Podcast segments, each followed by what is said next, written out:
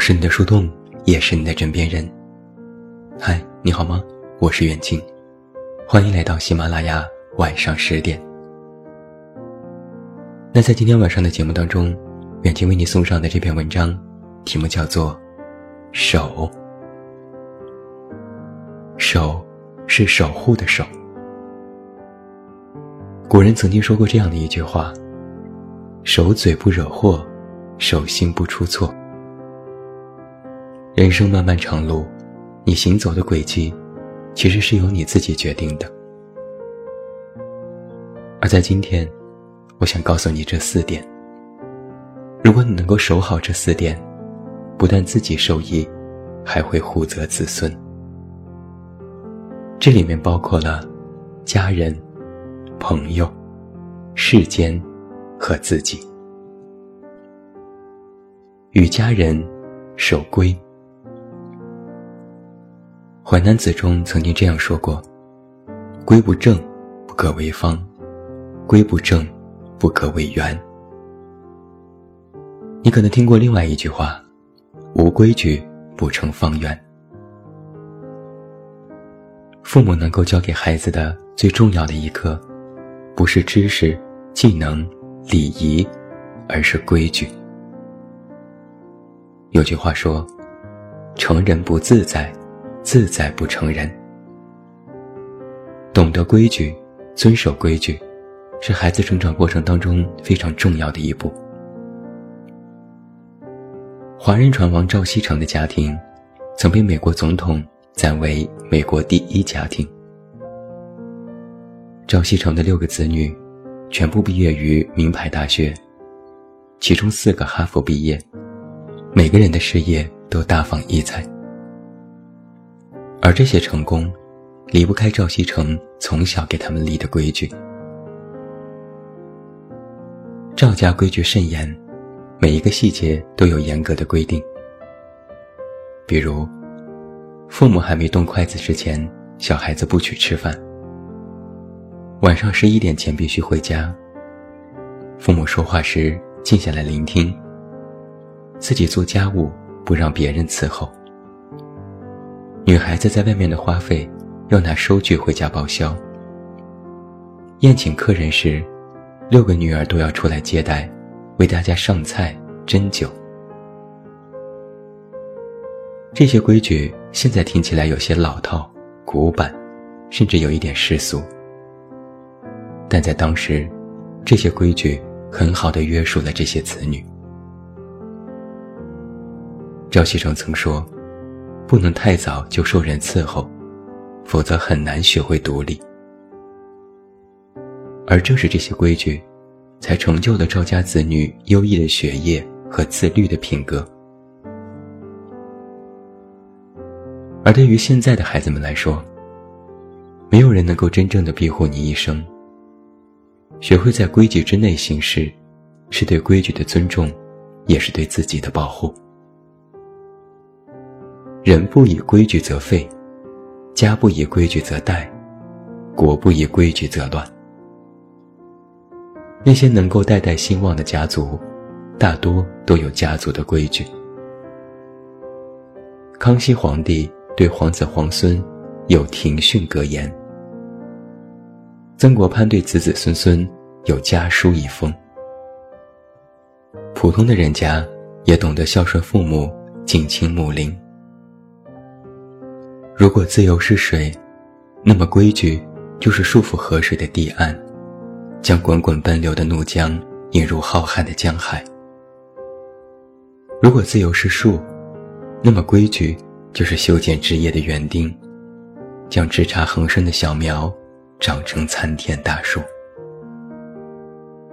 守规，是我们立身处世的一张通行证。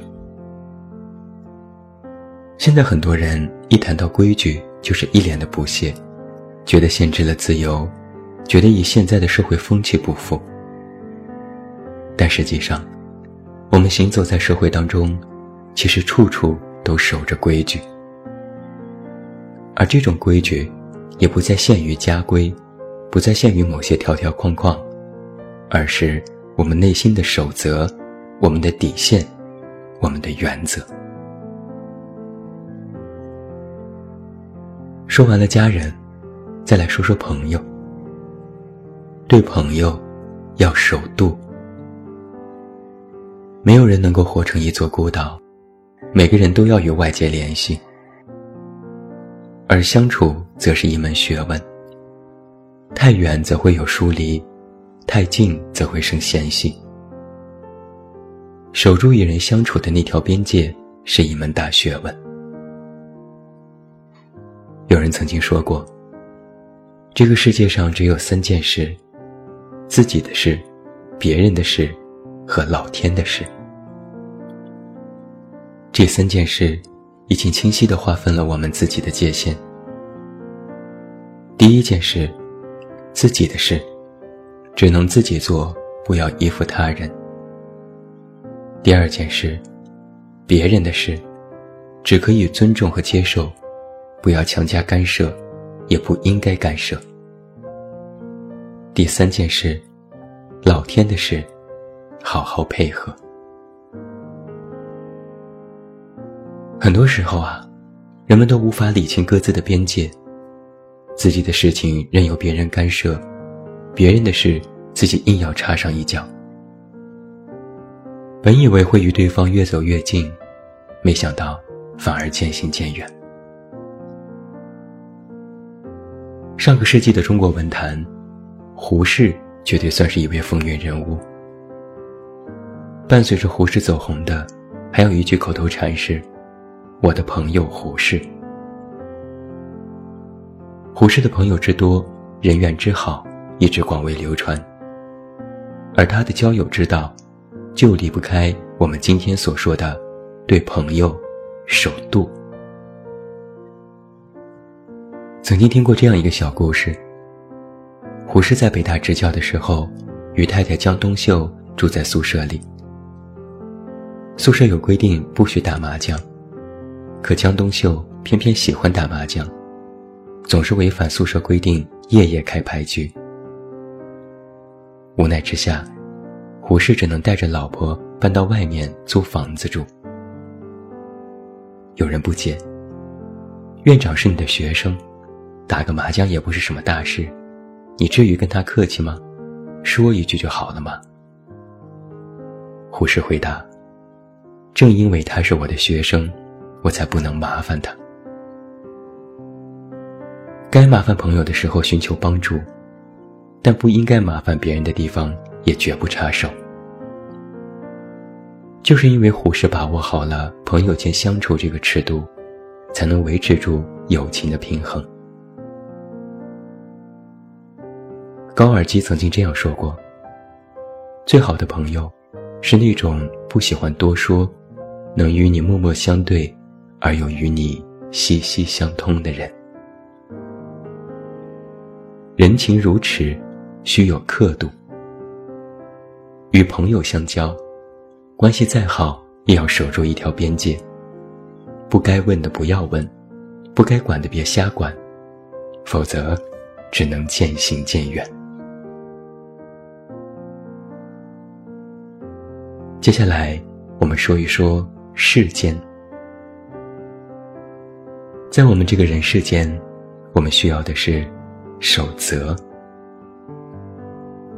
史记》当中记载了这样一则故事：春秋时期，鲁国的相国公休仪喜欢吃鱼。人们知道了，就争相的送鱼给他。公休仪从来都不接受。有人不解的问：“你那么喜欢吃鱼，为什么不接受呢？”龚秀仪说：“就是因为我喜欢吃鱼，我才不能接受啊。”如果收了别人的鱼，就要办别人交给我的事，最后早晚都要被革职查办。那到时候，谁还会再给我鱼呢？人之所以为人，就是因为守则二字。知道事情什么可以做，更知道什么事情不能做。欧阳修小的时候家里很穷。有人拿了几个馒头扔在地上让他捡，他不肯。那人问：“你肚子这么饿，为什么不捡？”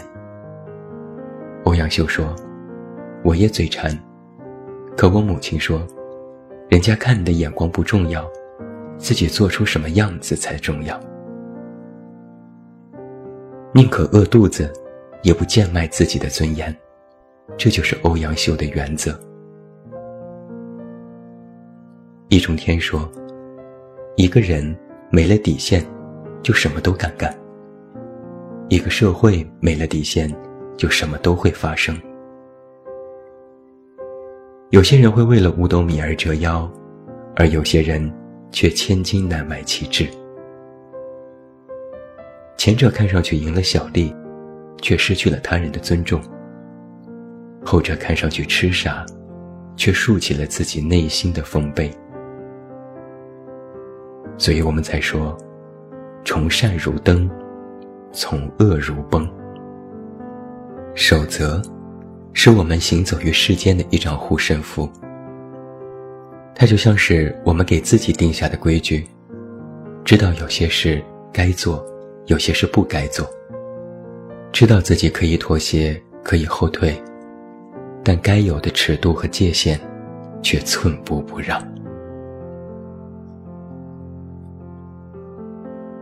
最后，我们来谈一谈自己。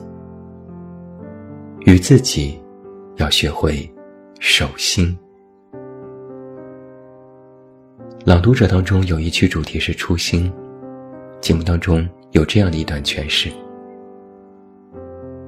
初心可能是一份远大的志向，世界能不能变得更好，我要去试试。初心也许是一个简单的愿望。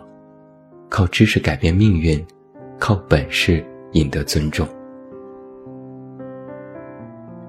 每个人都有自己独属的初心，而拥有初心的人，才是真正强大到无可撼动的人。有这样一位仁兄，他出身书香门第，自幼被封为神童。然而他的科考之路却一路坎坷。二十岁。第一次会试没有通过，二十二岁第二次会试没有通过，二十五岁第三次会试依然没有通过。要知道，此人的父亲就是状元出身，连续三次未通过会试，让他成为了全乡的笑柄。然而，他却不以为意。他说：“你们以不登第为耻。”我以不登第却为之懊恼为耻。二十八岁的时候，他第四次参加会试，因考试出色，举南宫第二人，此二甲进士第七人，官正公布。此后，他的人生一路开挂，他修勤政，平盗贼，创新学，将自己活成了一道千古传奇。这个人就是王阳明，而他最大的武器就是自己的心。王阳明的一生曾经遭遇过无数的坎坷和艰辛，但他每一次都能够坚守初心。他写过这样的一首诗：“人人自有定盘针，万化根源总在心。却笑从前颠倒见。”枝枝叶叶，外头寻。一个人若总是患得患失，便无法获得片刻的安宁。一个人若总是向外寻找，便永远看不到自己的本心。菜根谭中有云：“岁月本长，而忙者自促；风花雪月本闲，而扰攘者自容。”世间的诱惑很多，外人的评价很杂。能够不为所动，坚守本心的人，才是真正内心强大的人。所以，守心，是我们追寻幸福的一把金钥匙。今天晚上，和你聊了聊守这个主题。我们说到了与家人守规。对朋友守度，在世间守则，与自己守心。都说岁月是一个神偷，可他能够偷走的只是年华，却拿不走我们内心应该有的坚守。守规，才有自由；守度，才懂拥有；守则，才有底气；守心，才有幸福。把今晚的节目送给每一位听到这里的你，与君共勉。我是你的树洞，也是你的枕边人。关注公众微信，这么远那么近，找到我。也不要忘记来到公号查看我们刚刚上线的漫画专栏。我是远近，晚安。